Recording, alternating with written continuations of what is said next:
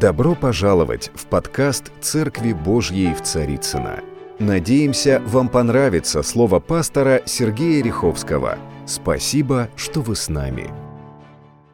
Сегодня я буду проповедовать, а, собственно говоря, прославление уже тон задали, и те слова, которые говорили здесь, они очень важны. Они как будто посмотрели мой конспект, хотя я с ними не обсуждал эту тему, но, тем не менее, э, у нас как-то вот идет все Духом Святым в гармонии. А, тема сегодняшней проповеди называется очень просто. А, прошлое воскресенье я говорил о скорби Духа, а в это воскресенье победа Духа или песни победы.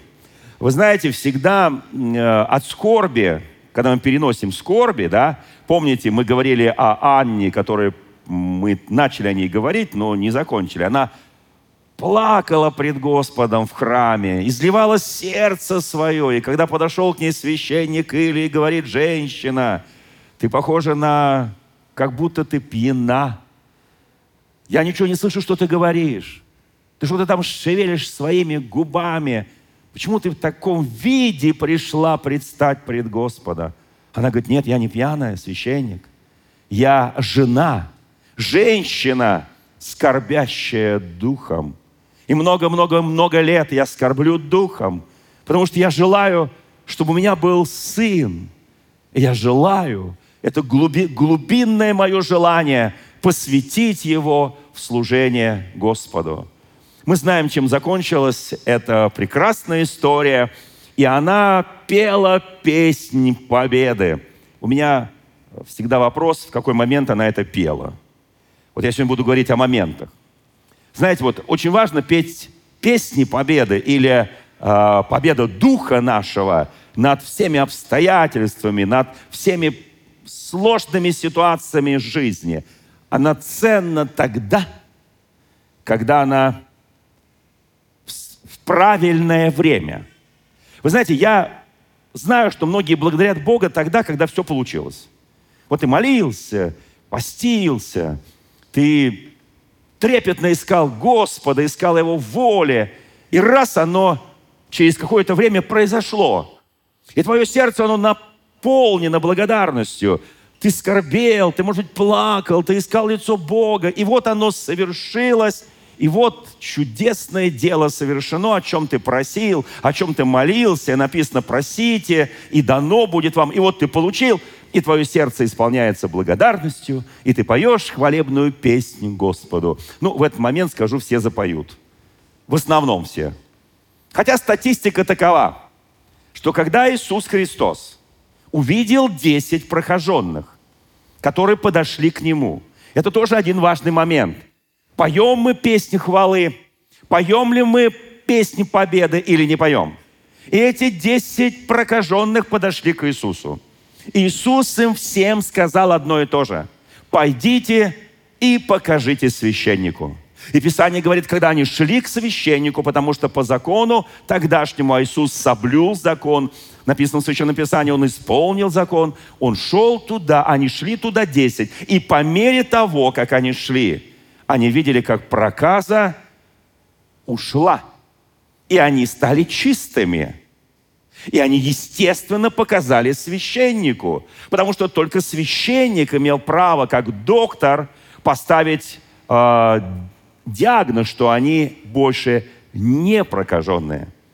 Из десяти только один пришел, чтобы спеть песнь победы тому, кто исцелил его от проказа, а девять забыли.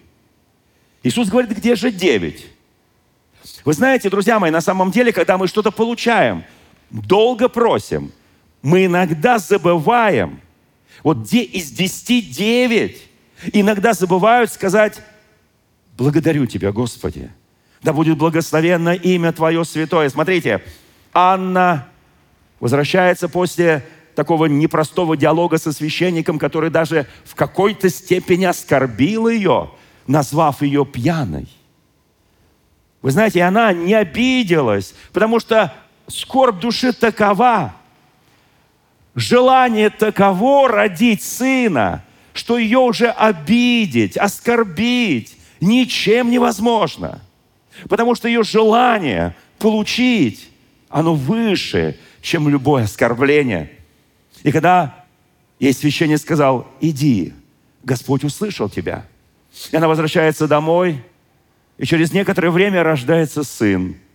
Они вместе с мужем называют его Самуилом. Мы сегодня одного Самуила уже посвятили. Называют Самуилом. И вы знаете, друзья мои, вот этот момент очень важный. Отец, ее муж Елкан, он смотрит внимательно на свою жену. И я понимаю, что с каждым прожитым днем, она же сказала там, в храме, когда родится у меня сын, то я посвящу его Господу. Я отдам его Господу. Казалось бы, обещание дано. Но вот она пришла победа. Вот 90% и 10%. Вот 9 прокаженных и один прокаженный. Вот благодарность и вот отсутствие благодарности. И в этот момент ее муж внимательно смотрит за ней, чтобы она исполнила то, что она обещала. И знаете, по древней традиции, пока ребенка не отняли от груди материнской, он должен питаться материнским молоком. И вот в день, когда отнимали ребенка от груди матери, мальчик уже бегал, он же был, видимо, таким шустриком, потому что он на все реагировал. Помните, когда священник Или будет спать в храме, и мальчик услышит голос «Самуил, Самуил», он побежит на этот голос, он будет очень внимательным. Такой вот интересный, вот чудесный мальчик, рожденный по скорби ее души, ее духа. Вы знаете, и пройдет время, когда его отнимут от груди. И нужно было исполнить то обещание, которое было сделано. И вот здесь сердце женщины, сердце матери. Это величайшее чудо. Вы знаете, мы на самом деле себя знаем, как недавно я прочитал один научный журнал, не более 5% знаем свои особенности, 5% у нас разум работает примерно на 8, а познание себя, даже самые известные медики, ученые, они знают тело человека максимум 5%. Это еще такая глубина, не открытая никем. Такой потенциал, заложенный Богом в человеческую жизнь, в венец божественного творения. И в какой-то момент сердце матери настолько привязывается, и муж говорит – а он же е раньше всякие глупости говорил. Кто помнит эти глупости? Ну, например, такую глупость. Ну, зачем тебе сын? Я лучше, чем десять сыновей. И она плакала, плакала, плакала. Скорбь духа. Мужья иногда говорят такие милые глупости. Ну, причем тут ты, уважаемый муж, и ребенок, которого хочет твоя супруга. Это разница, огромная разница. Вы знаете, друзья мои, и вот какой-то момент Елкана, муж ее говорит, милая, дорогая Анна, ребенок уже отнят от твоей груди. Пришло время отдать по обету. Отдать. Как вы думаете, она его отвела или папа отвел его в храм? Если внимательно читать. Я читал разные толкования разных э, раввинов и так далее. Это все-таки Ветхий Завет, это, это э, скажем, Тора и так далее. И я понимал, что внимательно прочитывая даже то, что в нашей синодальной Библии написано, я понимал, что и его ребенка отвел папа. Потому что у мамы чего-то, может быть, ну, не хватило. И папа отводит, так написано, собственно говоря, в 11 стихе 2 главы 1 книги царств. «И пошел Елкана в раму в дом свой, а отрок остался служить Господу при Илии священнике». Он отвел. И после этого у них еще с Анной родились дети. Вы знаете, у Бога есть определенные вещи.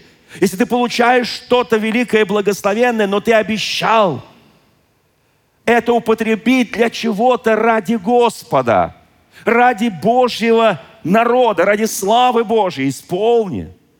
И тогда у тебя дальше будет еще более благословенно. Несмотря на то, что ты ждал, может быть, 10, 15 лет. Это не играет никакого значения. У Бога нет возраста для человека, когда 89 лет Сара становится беременной, чтобы родить Исаака – У Бога есть свои сроки, свои годы, 99 лет. Авраам вдруг понимает, что у него будет сын обетования. Я хочу, чтобы мы понимали эти вещи. В какой момент петь песню? И когда муж ее повел в храм, чтобы отдать ребенка, она запела песню.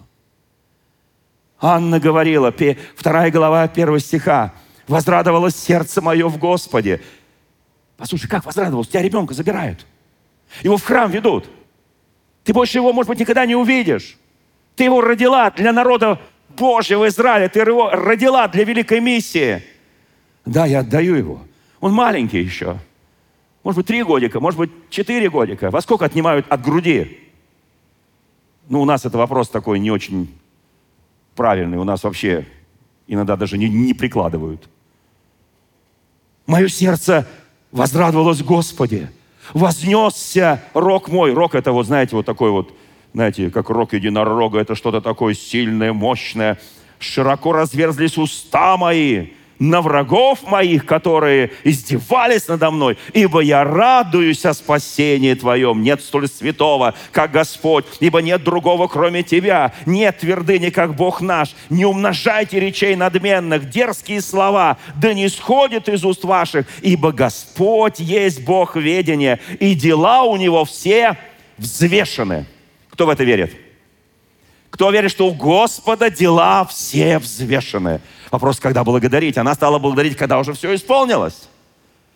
Прекрасно. Она попадает в эти 10% людей, которые благодарят, когда исполнение приходит обетование, когда уже совершился подвиг. И она поет Господу, лук сильных преломляется, немощные припоясываются силой, сытые работают из хлеба, а голодные отдыхают – даже бесплодная рождает семь раз, именно столько она потом родит. А многочадная изнемогает. Господь умерщвляет, оживляет, не сводит преисподнюю и возводит с преисподней. Господь делает нищим и обогащает, унижает и возвышает. Из праха подъемлет он бедного, из брения возвышает нищего, насаждаясь с вельможами, и престол славы своей дает им в наследие. Ибо у Господа основание земли, и Он утвердил на них вселенную. Я могу читать там долго. Это, это удивительная песня. Это песня, наполнена хвалой. Друзья мои, перечитайте сегодня. В какой момент читать? В тот момент, когда ты только начал молиться. Когда у тебя возникло обстоятельство, проблема, нужда. И вот не в тот момент, когда исполнилось, не в тот момент, когда уже все совершилось. И ты начинаешь изливать свою радость, изливать свою благодарность. А в тот момент, когда еще, как написано в 21-м псалме, когда еще даже просвета не видно. Кто помнит 21-й псалом Давида? Позвольте мне его напомнить. Потому что это удивительный псалом. Потому что тогда мы начали... Вот, вот, вот здесь пример очень простой, да? Э, помните, когда Моисей, э, народ Божий, Израиля переходит через Черное море, посуху, а войско фараона там погиб. Кто помнит, да? И тогда они выходят. И Мариам поет песнь вместе с Моисеем. Они поют песню победы. Они поют, но на том берегу. Когда они уже перешли, Анна поет песнь тогда, когда уже все, уже сын родился, уже его папа повел его в храм. Важно петь песнь тогда, когда ты стоишь на этом берегу. И ты приперт к этому Черному морю. И впереди бушующие волны. Потому что море бушует, потому что оно готовится. Потому что море чувствует Бога. Море чувствует благодать и силу Божью. Оно чувствует, что сейчас, через буквально несколько минут, силой Божьей оно будет раздвинуто. Мы об этом сегодня перед псалом.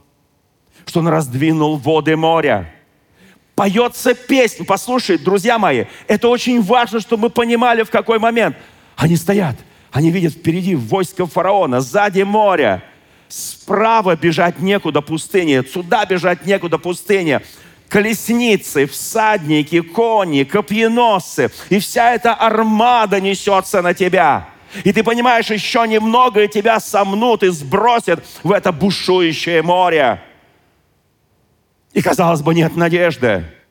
И один человек начинает в духе петь эту песню. Это был Моисей.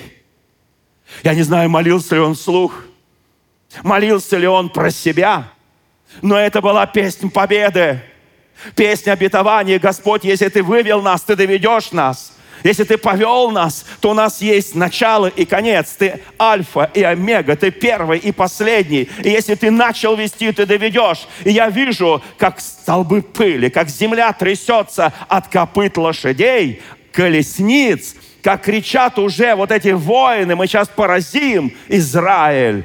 И вдруг начинается движение воды. И вдруг вода начинает направо и налево Мощный ураган пронесся. Тонны воды унеслись в небеса. И вот она дорога. И народ Божий несется по этой дороге, потому что я уверен, что они бежали. Я уверен, что они не просто шли. Они бежали, они летели, потому что их пытался достичь фараон. Но как только фараон вступил на берег, мгновенно волны накрыли его. И там, когда они перешли на ту сторону, они стали петь песню точно такую же песню, которую пела, те же самые практически слова, которые споет Анна. И таких песен в Евангелии, в Новом Завете, в Ветхом Завете очень много, когда люди благодарят за то, что уже произошло. Слава Богу за то, что уже произошло. Но послушайте, ну 21 псалом вот о чем говорит. Я хочу напомнить, это удивительный псалом, когда все плохо, когда ничего хорошего ожидать нельзя. Боже мой, Боже мой, поет Давид, для чего ты оставил меня? Далеки от спасения моего, слова вопля моего. Слушайте, он начинает очень печальную песню. Это тот случай, когда начинается от духа скорби, от духа боли, а заканчивается, если ты читаешь до конца 21 псалом, сильнейшей победой. В одном псалме. И там есть такой чудесный переход, когда он начинает пророчествовать об Иисусе Христе. Именно в этом псалме предсказано, что пронзили руки мои, и ноги мои пронзили, и делят одежду мою между собой. Именно в этом псалме Давид провиднически, пророчески он видит. Знаете, когда приходит боль, когда приходит страдание, у тебя дух поднимается, и ты начинаешь видеть духовный мир – если ты христианин, если ты готов в эту минуту запеть песнь хвалы, не песнь уныния, не песнь поражения, не песнь боли, а песнь хвалы, если в эту минуту духовных бит, противостояния, сражаний, сражений, обстоятельств, которые тебя накрывают, как волна, если ты способен в эту минуту начать славить Его. Смотрите, здесь написано, для чего ты меня оставил. Это слова повторит Христос на кресте Голговском.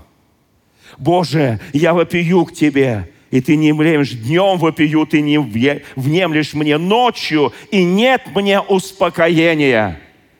Все, казалось бы, днем молится, ночью молится, не внемлешь, не слышишь. Но, и вот он начинается переход, но ты святой. Вот в какое мгновение ты должен сказать Господу – но ты святой. Знаете, когда уже ты молишься, и как будто он не слышит. Ты молишься, а мира нет. Ты молишься, ты просишь его, а успокоение не приходит. И ты весь в волнении, ты весь в боли, ты как сгусток комок боли.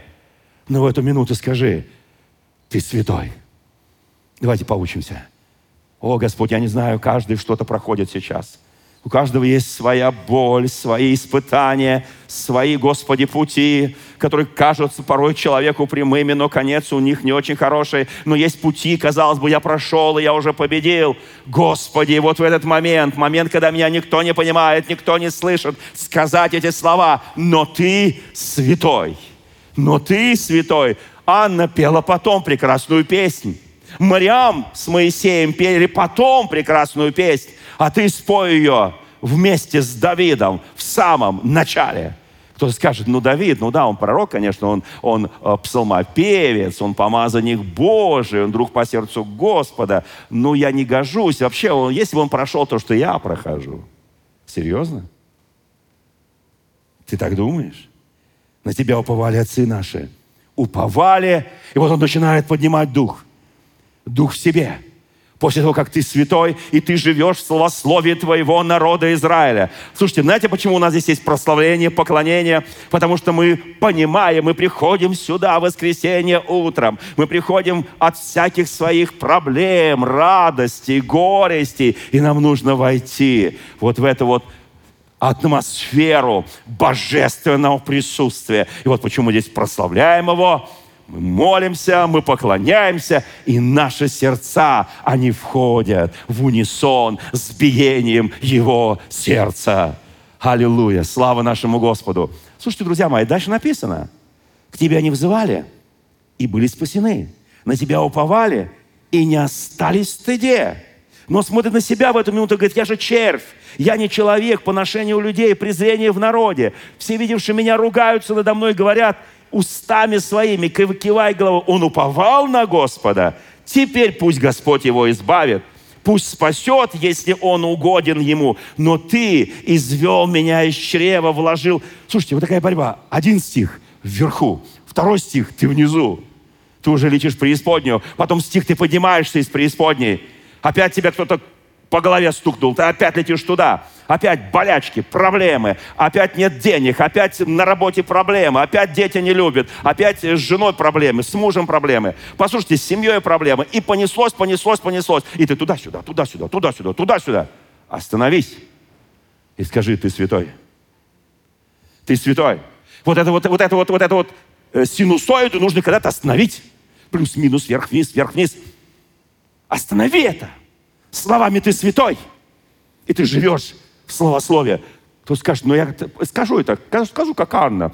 Я скажу, как э, сказали вот эти святые, там, Мариам и Моисей, когда они уже все прошли, когда уже Черное море позади, когда уже ребенок рожден, когда уже в храм его отдали. Вот тогда я скажу. Тогда, может, скажешь, а может, нет. 90% не сказали Христу спасибо. Не поблагодарили Его. Только 10. Знаете, мы так легко живем, когда все хорошо. И даже забываем, что это хорошо не тобою устроено, а тем, кто довел тебя по своей великой милости и благости до этой победы в духе. Начинай петь ему песнь. Вы знаете, скажи сейчас, с кем ты сидишь рядышком, я теперь знаю, когда петь песнь. Я теперь буду петь всегда. Но ты извел меня, на тебя оставлен я от, уфро, от, от, от утробы, от чрева матери моей. Ты Бог мой, от чрева матери. Вот почему мы посвящаем детей. Раскрыли на меня пасть свою, как лев, алчущий добычи, рыкающий. Я пролился, как вода. Все кости мои рассыпались. Сердце мое сделалось, как воск. Растаяло посреди внутренности моей. Сила моя иссохла, как черепок. Язык мой прилип к гортани моей. И ты вел меня в перст смертный. Перст – это прах, это земля. Ты ввел меня туда. И здесь написано, псы окружили меня.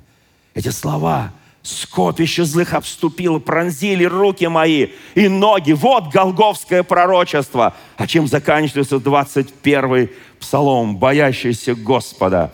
Вас хвалите имя Его все семя Иакова, прославь его, да благоговеет пред ним все семя Израиля. Буду возвещать имя Твое, братьям моим, посреди собрания буду восхвалять Тебя. Аминь, слава Господу. Начало печально. Знаете, когда он это спел? Когда все было непредсказуемо плохо. Когда ничего, никакого просвета. Когда тьма сошла. Когда мрак сошел на Израиль и в его сердце. И вот тогда он запел эту песню. Вы скажете, а пример у него есть такой вот, чтобы не просто песни петь, а вот житейские? Да, конечно. Знаете, Давид умел петь песни тогда, когда все было плохо. Вы знаете, первая книга царств, 29-30 главы, очень быстро – годы, годы, годы скитаний по Ближнему Востоку. Тебя преследует самый могущественный царь Саул. Тебя подозревают всякие филистимские князья и цари мелких народов, что ты не тот, за кого ты себя выдаешь. И твоя маленькая армия из 600 мужчин служит против твоего народа. И казалось бы, все уже устроено, прошло 5 лет, 10 лет, 15 лет. Он чего-то ждал. Он ждал, когда этот елей, который был излит на его голову Самуилом, однажды даст о себе знать. Проходили годы, годы, годы, годы, годы, ничего не менялось. И вдруг все цари того времени зашептались.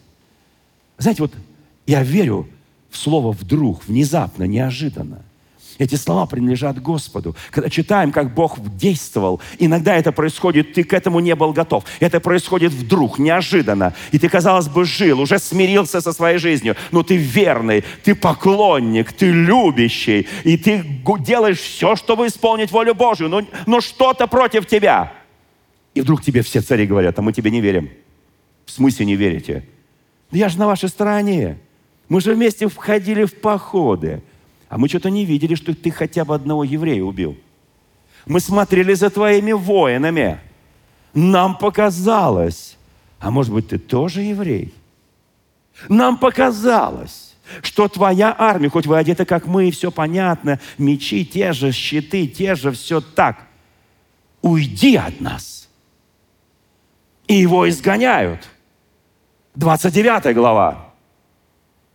И они идут у них теперь нет возможности заработать деньги, походы, войны давали им возможность жить.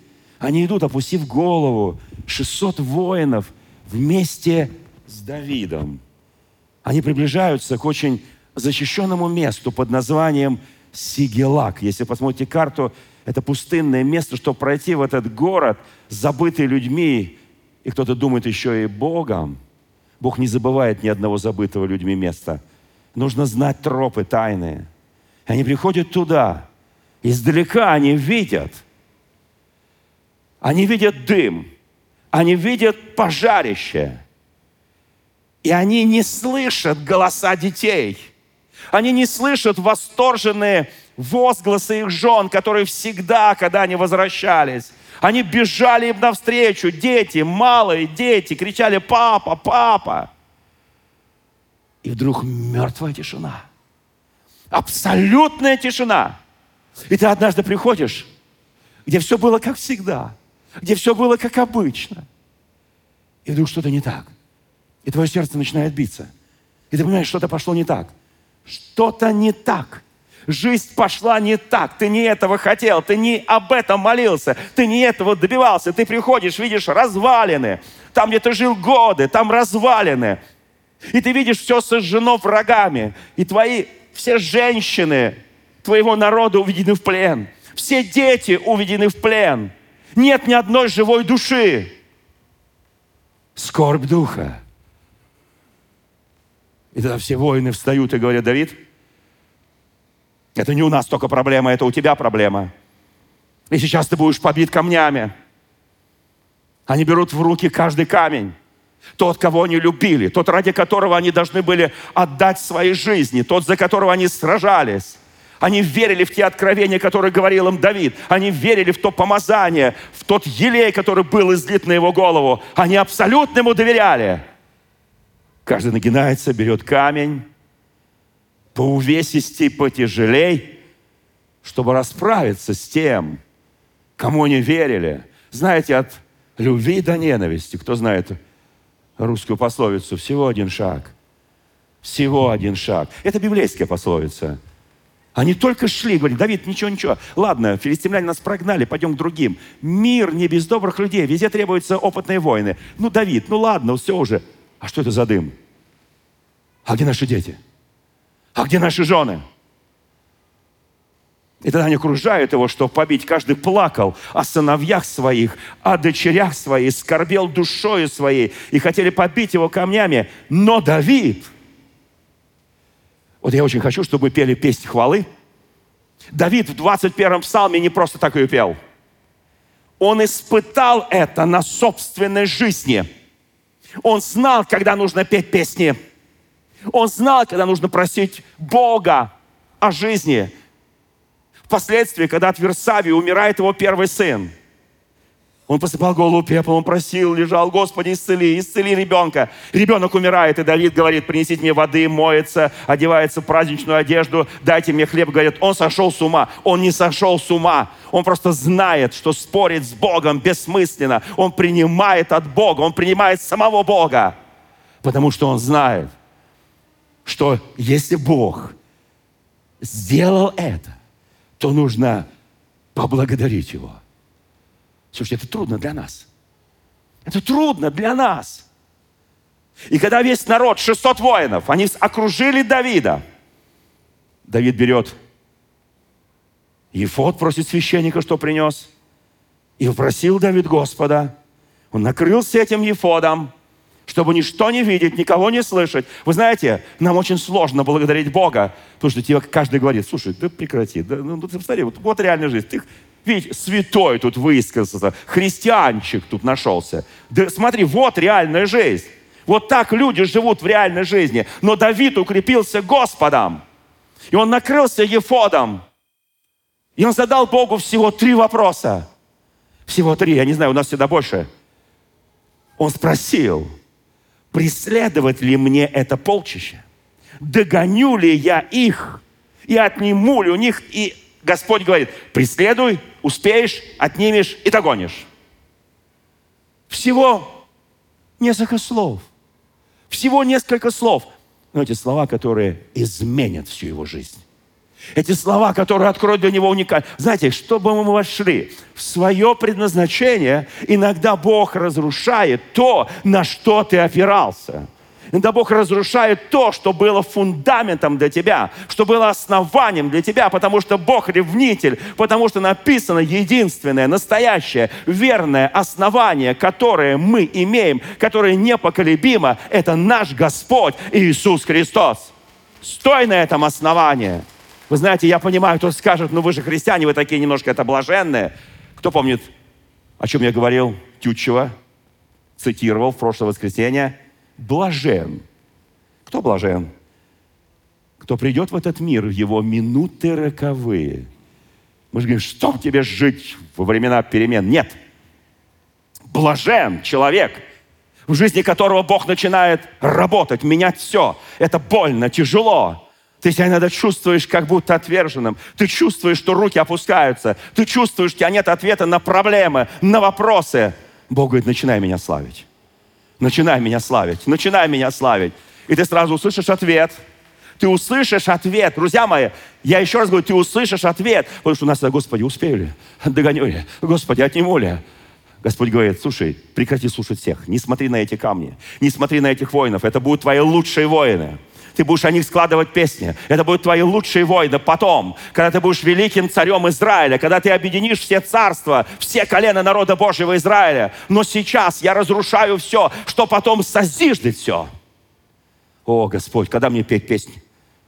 Победы? Когда мой дух должен петь песнь победы? Тогда, когда все против тебя. Когда, казалось бы, все разрушено. Господи, как?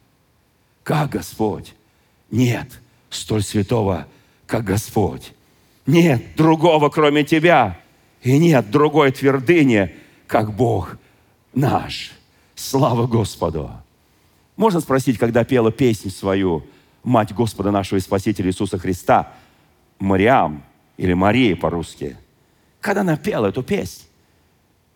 Вы знаете, когда ангел ей засвидетельствовал, и потом он ей сказал кое-что – она не пела, она сказала, да будет не по слову твоему, но это не песня, это вот согласие с волей Божией, это дорогого стоит, но знает только она и ангел. Нам так кажется. Но это не так. Слушайте, ангел сказал ей в ответ, вот Елизавета, это первая глава Евангелия от Луки, родственница твоя, называемая неплодной. Вы представляете, вот человек живет, да? И за ней прозвище – прозвище, говорит, кто это пошла? Это жена, по-моему, того священника. Не-не-не-не. Ну да, в принципе, да, но это не плодное. Это было так оскорбительно. Это было так обидно. И все звали ее, соседи, друзья. Она приходила на рынок. О, смотрите, неплодный выбирает плоды. Зачем ей есть плоды? Она пустая. Она все равно ничего никогда не родит. Зачем ей изводить пищу? И муж там еще что-то служит. Послушайте, знаете, я в этот четверг открывал большую молитвенную конференцию в Санкт-Петербурге. Просто показал отношения Елизаветы и Захария. Они, как о них написано в Священном Писании, были непорочны, они удалялись от зла. Помните, да? Они жили благочестиво, они исполняли Слово. Знаете, как она каждый день на протяжении этих лет, это там, не знаю, 30, 40, 50, может быть, провожала его на службу. Но опять идешь в этот храм молиться за этих людей. Опять будешь приносить за них жертвы. Ты не устал еще? А мне время когда? Да, конечно, ты любишь этих людей. Ты священник, у тебя призвание. А я, бедная женщина, тут сижу и ожидаю тебя по несколько недель, когда ты придешь. Так она его провожала, нет? Нет. Она говорит, Захария, когда у тебя служба начинается? Вот иду на свою череду. И она начинает за несколько дней стирать, гладить, готовить, хлеба печь. И когда он вот приходит день, когда он должен пойти в храм, и в своей череде она ему чистую одежду, все чистенько. Она его благословляет. Она ему в котомку еды. Слышите, нет? Он говорит, возлюбленный моя, дорогая моя, я так люблю тебя, ты будешь меня ждать. Я приду после всей службы. Я приду через несколько дней. Если мы тут пару часов служим, и уже, ой, муж ушел, ой, жена ушла на службу, видите ли, пару часов. Там неделями череда была. Послушайте, неделями. И Бог смотрит на это. Бог смотрит на твои уста. Он говорит, милая, я обязательно вернусь, мы с тобой там пойдем еще там и так далее. И я, я буду тебя очень любить, я буду с тобой вместе, только она говорит, милый, дорогой, я тебя благословляю, я тебя люблю, послушай, да, я знаю, ты можешь вернуться, можешь не вернуться. Жизнь такая вещь. Господь дал, Господь взял. Я понимаю, но и помню, что я буду верна тебе, я буду ждать тебе. Они жили в этом поселочке для левитов, для священников, которые служили. Послушайте, такая, казалось бы, ну, магазин, там, не знаю, рынок пришел, там ушел, мужа нет. Э, а потом, она, потом он приходил, такая радость. Однажды он пришел. И она не узнала его. У него было другое лицо. Но при этом он молчал. Но он ходил весь в славе. Она говорит, муж, что с тобой? Он писал на табличке, я другой. Послушай, Елизавета, мы другие. Я там встретил ангел, никому не говори, только я знаю. У нас сын будет. А как назовем? Иоанном. Да нет такого в роду имени. Иоанном. Если не назовем Иоанном, проблема будет. Слушайте, вот что здесь написано. Я, мне, мне так это... Вы знаете, вот Давид, он укрепился в Господе, да? Он пошел, догнал. Елизавета говорит, знаете, когда, как вы думаете, когда она спела свою песню, Елизавета? Когда еще не родила. Когда Мария спела свою песнь торжества пред Господом, когда ее дух пел песню победы, когда она еще не чувствовала в себе даже биение сердца младенца – Евангелие от Луки, первая глава. Вот Елизавета, родственница твоя, сказал ангел, Мария, называемая неплодная, она зачала сына в старости своей, и ей уже, ну, беременности шестой месяц. Ибо у Бога не останется бессильным никакое слово. У Бога не останется бессильным, никак, скажи соседу, у Бога не останется бессильным никакое слово. И здесь написано, тогда Мария сказала маленькую свою песню из одного предложения. «Си раба твоя, да будет не по слову твое, отошел от нее ангел». Мария, встав одни сей поспешностью, пошла в Нагорную страну, в город Иудин, вошла в дом Захарии, приветствовала Елизавету. И когда Елизавета услышала приветствие Марии, взыграл младенец в чреве ее, И Елизавета исполнилась Духа Святого и воскликнула громким голосом, сказала, благословенна ты между женами. Она сказала, Марии, благословен плод чрева твоего. Откуда это мне, что пришла Матерь Господа моего ко мне? Ибо когда голос приветствия твоего дошел до слуха моего, взыграл младенец радостью во чреве моем, и блаженно уверовавшая потому что совершится сказанное ей от Господа. Сказала Мария, величит душа моя Господа. Вы знаете, у нас в старой церкви в советские времена были интересны такие обычаи, я не знаю, назвать это обрядами нельзя, конечно, но, наверное, традиции. приходит человек, допустим, там, с поездки, с миссии, Иисус – находясь за Христа лишение свободы, братья, сестры возвращаются, или кто-то там кого-то поездил и так далее, вот заходит в собрание святых, и вдруг исполняется Духом Святым. И к нему подходит какая-нибудь сестра, какой-нибудь брат, начинает ему пророчествовать, тот начинает ему пророчествовать. Вот как здесь произошло. Мария ей пророчествует. Елизавета ей пророчествует. Между прочим, э, Мария не дождалась рождения. Она три месяца пожила, и уже осталось совсем чуть-чуть родить. Но Мария должна, она уже почувствовала биение сердца своего ребенка. Она должна была вернуться к мужу и там уже ожидать рождения Мессии. Вы знаете, друзья мои, потому что они жили абсолютным доверием тому, кто есть Альфа и Омега, начало и конец. Они жили, и они знали, песню хвалы лучше начинать петь тогда, когда ничего еще не предвещает о твоей победе. 19 глава книги Иова. Простите, сегодня много мест Священного Писания, но я хочу, чтобы мы влюбились в Слово Божие, чтобы мы знали Слово Божие, чтобы мы читали еще больше, если мы верим в пробуждение, ожидаемое, возлияние огня Святого Духа. Читай Слово Божие, читай Слово Божие, читай Слово Божие. Руку, кто подписан на интернет-ресурс э, Библия. Ой, я свой мобильник моей жене отдал. Вы знаете, там сегодня, мне так понравилось, Екклезиаст 12.13. Я это записал еще до того. «Выслушаем сущность всего», сказал Екклезиаст. Что такое сущность? Кто, кто знает, что такое сущность? Откройте, у кого есть мобильники, это вот приложение, э, где Библия, да? «Бойся Бога, заповеди Его соблюдай, потому что в этом все для человека». В этом все для человека. А кто знает, что такое слово «сущность» в переводе с греческого на русский язык? Это греческое слово, да. Что означает слово «сущность»? Сущий, то есть Бог сущий, то есть живой, вечный. Сущность, говорит словарь далее, это внутреннее состояние предмета, выражающее в единстве всех его многообразных свойств и отношений. Сущность – это смысл существования явления, это его качественная характеристика, это совокупность всего того, чем он обладает. Поднимите руку, у кого есть сущность. Выучите это.